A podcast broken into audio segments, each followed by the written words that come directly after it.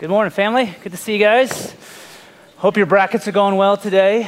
Uh, not gonna not gonna say that I wasn't a little disappointed about a result of a game that started around 9:40 last night. So if you are a Purdue fan in here, that was directed at you. So. Uh, hey, good morning. Uh, today we're going to start a, a, new series here uh, called Favorites. We're going to spend the next three weeks as we kind of uh, bridge the gap up to April 9th, which is our spring family f- uh, feast service our baptism service, and we're going to bridge that gap with a series called Favorites. We're going to, me, Chad, and Craig are going to talk about some of our favorite pieces of Scripture, um, pieces of Scripture out of the Bible that have encouraged us or challenged us or molded us in some ways. And then we're going to share some of the wisdom that God maybe has pulled out of us and given to us during those times that He used those Scriptures to shape us. So excited to see how God might use that series. So, just to give you uh, just a little update on the Serball household, if you didn't know this or not, we're uh, anticipating and growing in anxiety over the birth of our second child. It's set somewhere at the end of April, beginning of May. Not fully 100% sure when that's going to happen. My wife went 43 weeks last time, 40 weeks is the normal gestation. Uh, so, we're, we're in flux but we're excited about what's going to happen. And I, as I think about these things, I start to reflect on the moments after uh, Camille's birth, my youngest daughter, and I begin to grow in anticipation for those things. One of my favorite things that I get to do with my little girl is at the moments after her birth, and even to this day, is just to, to hold her. Like, just, and, and parents, you can, you can speak to this, just to hold them and just to sit in that stillness of that space and like no noises are spoken and you don't speak anything there's no words spoken but you just kind of stare at them and, and you just enjoy that moment. And then there's that moment that happens that their eyes lock onto yours, and like you just stare at each other. Like that's a sweet moment in my life. And you know in that moment that you're communicating all the things that you need to say without using any verbiage. Like you're telling your kid, like, I'm going to be there for you. I'm going to love you. I'm going to take, I'm going to take great uh, lengths to direct you and guide you. I'm going to love you with all of my heart you say more through your stillness and that stare than you ever could speak by your words alone. And so that is a sweet moment, memorable moments, and I'm looking forward to those moments with our next child. Today, I want to expand and kind of think about and teach about this, this aspect of stillness that has to be present in our life, this, this area of silence and, and standing in position in front of God and humbling ourselves. Uh, I want to to teach out of uh, a chapter out of the book of Psalms, Psalms 46. Uh, inside this piece of wisdom literature, as God would say, uh, I have learned the, uh, the need to be still and silent in front of the Father.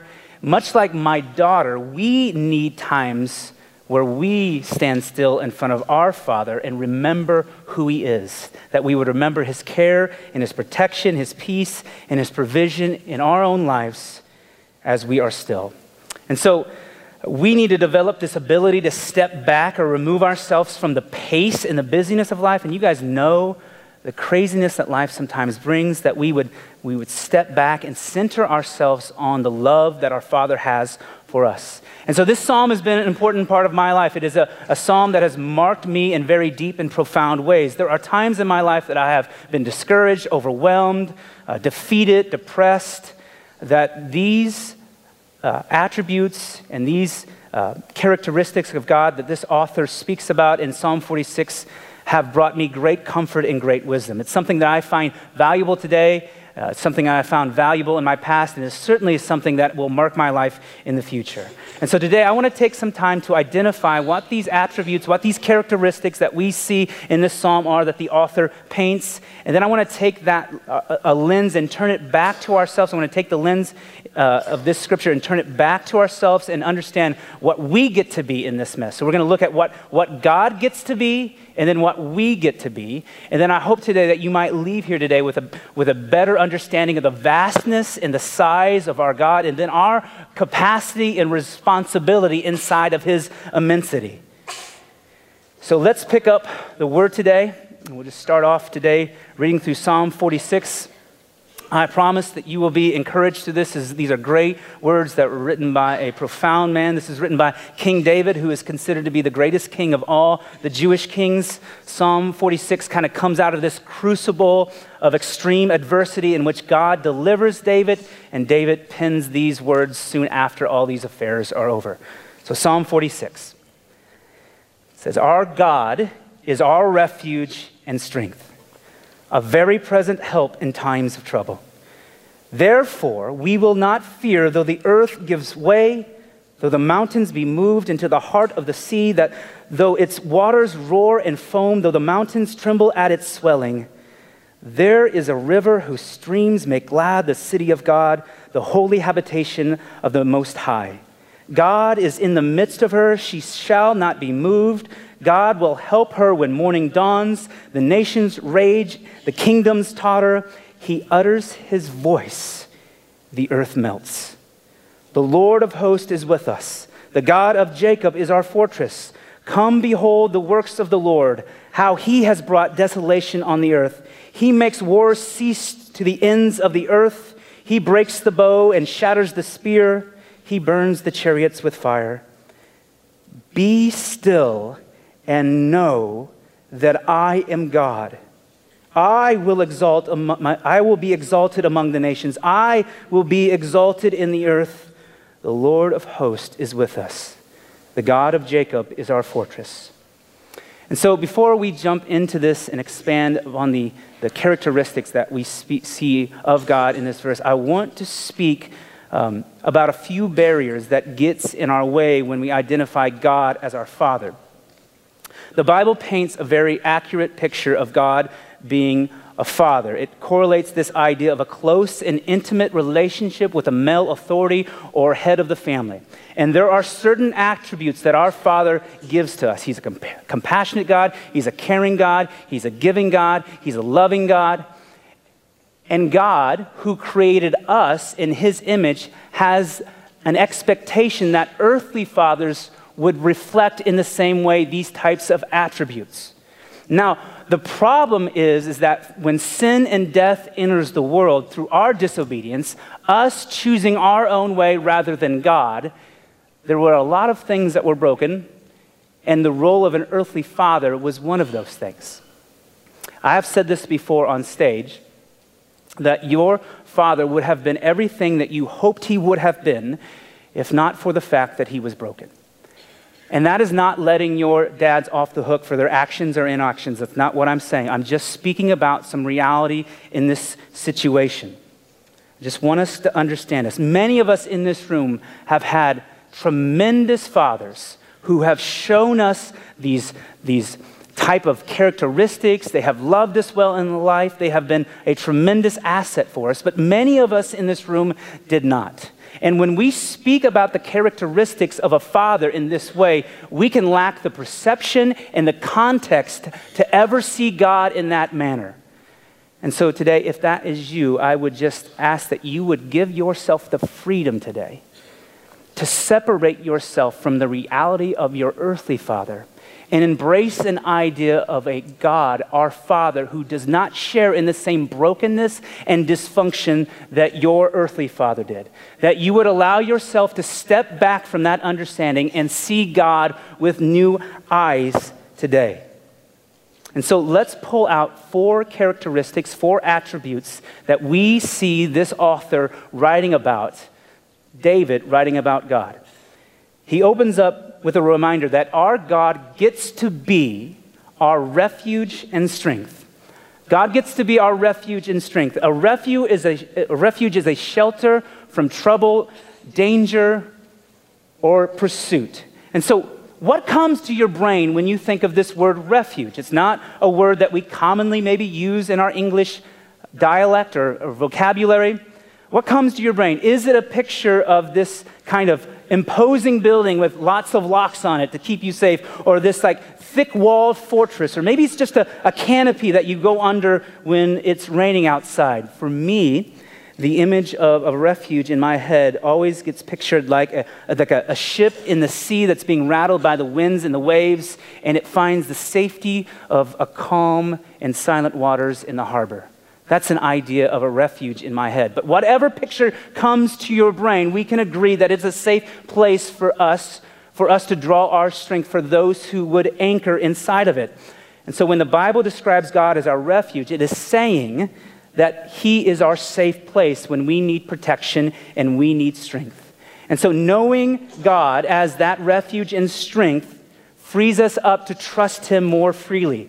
We need not to fear situations or people who threaten our well being, whether it be physical or in a spiritual sense, because there is no situation that we might fear that is outside of the control of God. And so, King David, who is written about immensely in the Old Testament and is the author of the majority of the Psalms, is a great example of somebody who knows God personally as his refuge and his strength. At different points in David's life, he is constantly on the run from people who are literally trying to kill him. But he always finds a way to find safety in the arms of God. In Psalm 62, Psalm 62, David cries out and says, For God alone, O my soul, wait in silence. For my hope is from him. He only is my rock and my salvation, my fortress. I shall not be shaken. On God rests my salvation and my glory. My mighty rock, my refuge is God. And just like David, as he pours this out to the Father, when we turn our hearts toward God and pour out our heart toward the Father, we begin to see him as our refuge and our strength in that action. In this passage, this, uh, this, this opening line, our God is our refuge and our strength, is followed up with this therefore. There's a word therefore, and we always have to take note. Anytime in the Bible there's a therefore, you need to pay a special or a, a, a different level attention to what they're saying. It says, Therefore, we will not fear, though the earth gives way Though the mountains be moved into the heart of the sea, though the waters roar and foam, though the mountains tremble at its swelling. And when you picture the most stable thing on this earth, does not a mountain rise to the top of your list? Is there anything else on this earth that you could picture stability in besides a mountain? It's there, it does not move. You can't knock it over with your car. And what God would say to you is this that we should not fear even if the mountains would be thrown into the heart of the sea, because God is still our rock. He is still our refuge and our strength. And so, friends, can I ask you this? What is the most stable thing in your life? Is it your marriage? Is it a relationship that you have with somebody? Is it your finances? Is it your reputation? What this piece of scripture would tell us is that even if that was severed from you or disappeared, that we do not need to fear because our God is our refuge and our strength. He's our refuge and our strength. God gets to be that. God gets to be that. And why should we not fear? Why should we not fear? Well, it leads us into our second attribute of God. God gets to be a very present help in times of trouble. I think sometimes we have this kind of context of a God who is way up there and we are way down here, and there is a disconnect between God and ourselves, that, that we view him as some sort of cosmic killjoy that just sits up there. But just think about this for a moment. Of all the world's religions that we, we know, and all the origin theories, Jesus Christ is the only instance when God Himself comes down and dwells with His creation in their own capacity and limitations that Jesus Christ comes in the human form, and by doing so, he connects with his creation in a way that through his personal example helps us walk into the freedom of the life that he has uh, to offer us. And then he cures and remedies our brokenness through the death and the resurrection on the cross. What does that communicate about a God that is willing to sit in your mess? What would it what would our God not do? To walk with us to help us to, to remove the burdens in our lives? There's nothing. And that is true today, that is true tomorrow, and it was true in our past. And the benefits of this, I should say, um, are, are, tremendous. I, look, I've had the distinct privilege, and it has been a privilege, to, to, to sit with and pray for those who are in the hospital, who are afflicted, afflicted and, and their loved ones. I've had the honor to bring comfort and love to people as they lay their loved ones to rest. And I have been I'm blown away by the presence of God inside of those situations. There have been numerous instances in which the family has ministered to me about the goodness and the greatness and the love of our God, even in the midst of our darkest days or any challenge that has come before Him. It's an amazing thing that people get to experience sometimes in the depths of our lives. And so I want us to, to see God not as just some ethereal being that's way out there, but a, a, very present help in times of trouble. That when we feel burdened on this earth, that we would understand Him.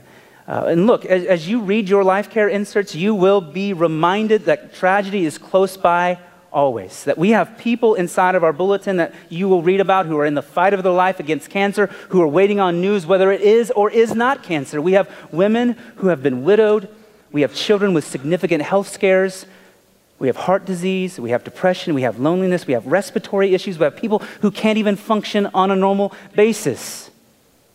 And so, if I could speak just to you, those of you who are feeling this burden or walking in this or are going to encounter this tragedy of life, you have to know and see God as a very present help in times of trouble.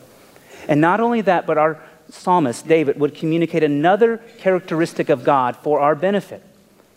The third attribute that he writes about in this is that God gets to be a stream that makes glad those he inhabits.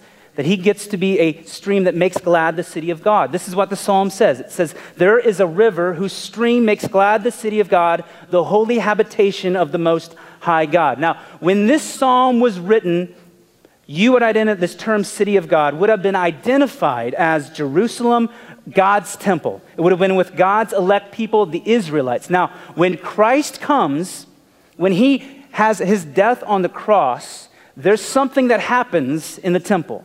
The temple was where God resided in his presence on earth in the Holy of Holies. There's a curtain separating, only the high priest would go on on a few occasions. When Christ dies, it says that the curtain between the holiest of holies was ripped from the top down, and this is what that means for us.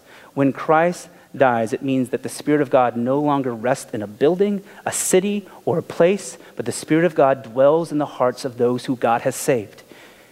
And so when you understand that this verse is saying that God provides for us a stream that makes glad the city of God. He is saying that He provides a connection and a resources to those who trust and believe in Him, that He shares compassion and grace and mercy and forgiveness through these streams from the Father through Jesus Christ by the Holy Spirit of God as we have faith. And so this is great news for us that we have a source that we can tap into in our darkest days to provide us comfort, peace, protection, guidance on any challenges that we bump up against. And the last thing that David kind of pull, kind of writes about inside of this psalm is this attribute that, that just, it's not an attribute, it's just a reality that God gets to be God that just God gets to be God. In the last few stanzas of the psalm, David speaks to the greatness of God. He says that he brings desolation to the earth, he stops wars, and then God, through David, writes that I will be exalted amongst the nations, I will be exalted on this earth. God is reminding us that He gets to be God, that there is nothing that rests outside of His control and His power, that we should remind ourselves of that on a daily basis, that He will exalt Himself over this earth. That there is no force that will ever overcome our God. There is no power that will ever suppress our Lord. There's no armies that are coming that will ever defeat our God.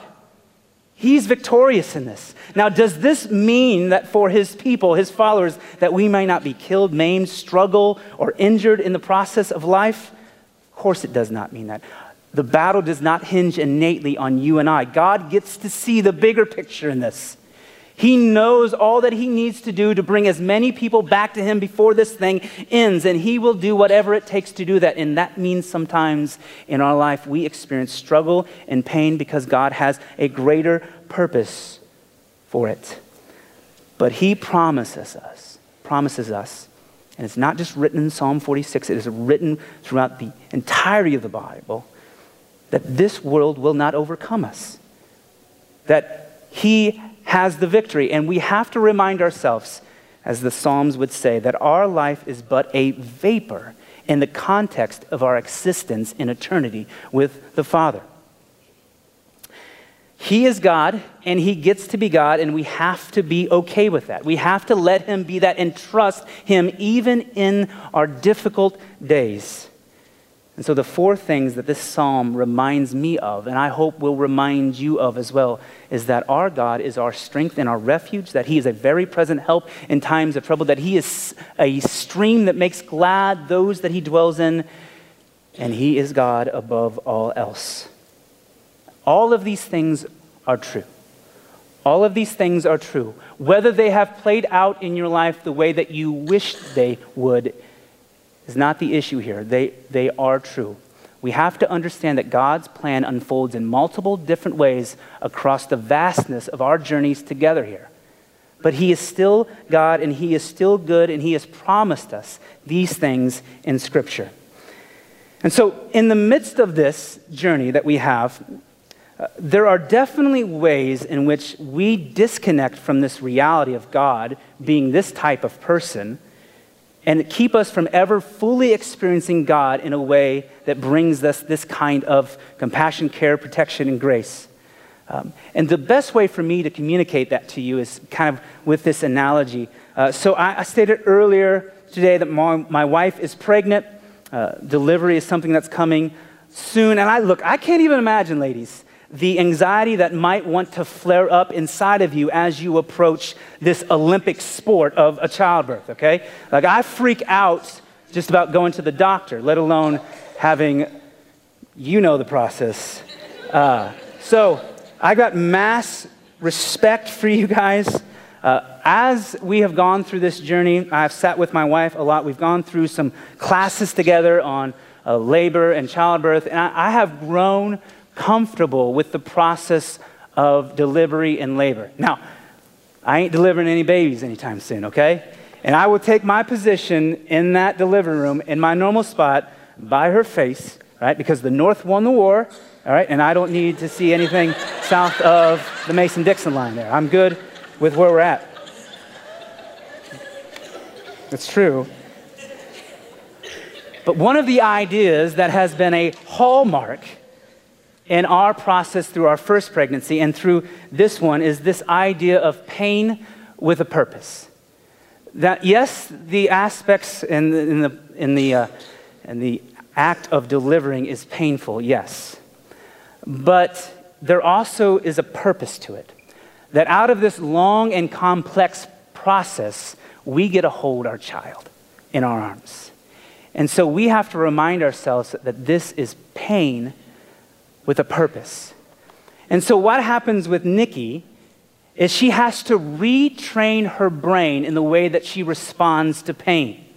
Because our normal response to pain is to tense up, to swell up, to, to fight against, to remove ourselves from the object of that pain. But during labor, the more that you fight and the more that you clam up and fight against this, the more that that event just becomes escalated.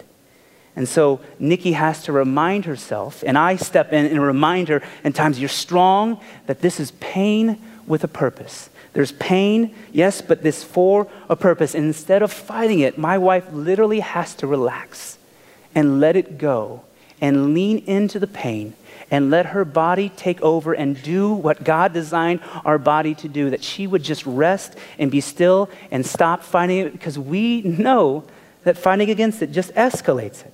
And look, I think this analogy speaks very much to our realities and our response towards trials and struggles and pain in this life. That we tend to, to swell up, to, to clam up, to fight against, to tense up when we come in contact with our trials and our struggles and our pains in our life. That's what we naturally do. But our Father in heaven would remind us this that all of these things that have happened on earth, whether they are in his, they are willed by him or he is allowing them to happen, prove to have a purpose.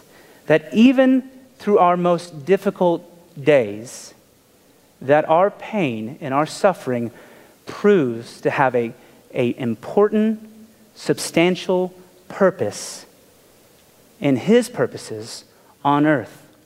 And so it is pain with a purpose. And what can get in our way as we try to seek God as our refuge and our strength, a very present help in times of trouble, a stream that makes glad the city of God, and our understanding that He, above all else, is our God, is our propensity to swell up and to tense up in these moments of, of struggle, and we fight against it instead of letting ourselves relax and lean into God in stillness and silence in front of Him first, that He might help us have peace and comfort and direct us where to go. And so this passage would remind us that as a follower, as a believer, wherever we're at in life, that in the midst of some raging seas, or maybe you're just experiencing splashes in the kiddie pool right now, Psalm 46 reminds us that we get to be one thing. We get to be one thing we have to have a genuine posture of being still and knowing. Be still and know. That's what it says. Be still and know that I am God. That, that is a call for us who are battle hardened people in the tragedy of life to stop fighting and to be still. The word still is a translation from the Hebrew rapa, which means to let loose or to cease or to stop. It also can mean in various circumstances to be to drop, to be weak or to be faint. It indicates two groups of people fighting against each other until somebody steps in and drop, makes them drop their weapon. And it's only in the moment that the fighters stop fighting that they bring their attention and affection towards God. Christians often view this word be still as like silence. It's definitely quietness is important in that, but it means to stop your frantic activity, to let down or to be still. And for, for God's people, being still would involve us seeking His help in these areas of life. That His people would know and trust that He is God, that He is the sovereign God of the universe. He holds the planets and the stars and all that dwells within those up by His mighty hands. And there is nothing that is outside of His control. We would be weak and drop to let go in those moments. W.S. Plummer uh, wrote 1,200 pages on the psalm, this incredible theologian. And he writes this He says, When God's people are weak, they are strong. When they are poor, they are rich. When they are brought low, they are raised high. When they are greatly afflicted, they are greatly comforted, because God is an exceedingly great help in times of trouble. In the book of Exodus, as Moses is delivering the Israelites in, in, in, from the bondage of slavery in Egypt, uh, as they are running from their captures or captors, the Egyptians, Moses uh, is presented with an opportunity to stress about. And God, in a very famous excerpt in Exodus 14 14, reminds Moses who he gets to be. He says, The Lord will fight for you, and you have only to be silent. The Lord will fight for you, and you only have to be silent. There's great comfort in knowing that verse. And so let me wrap this up kind of today with some things that just come from my heart. One of the, one of the things in the areas that I feel like I have learned the most in, in this, in this walk that I've had with Christ is that I should not lean on myself or trust myself so much.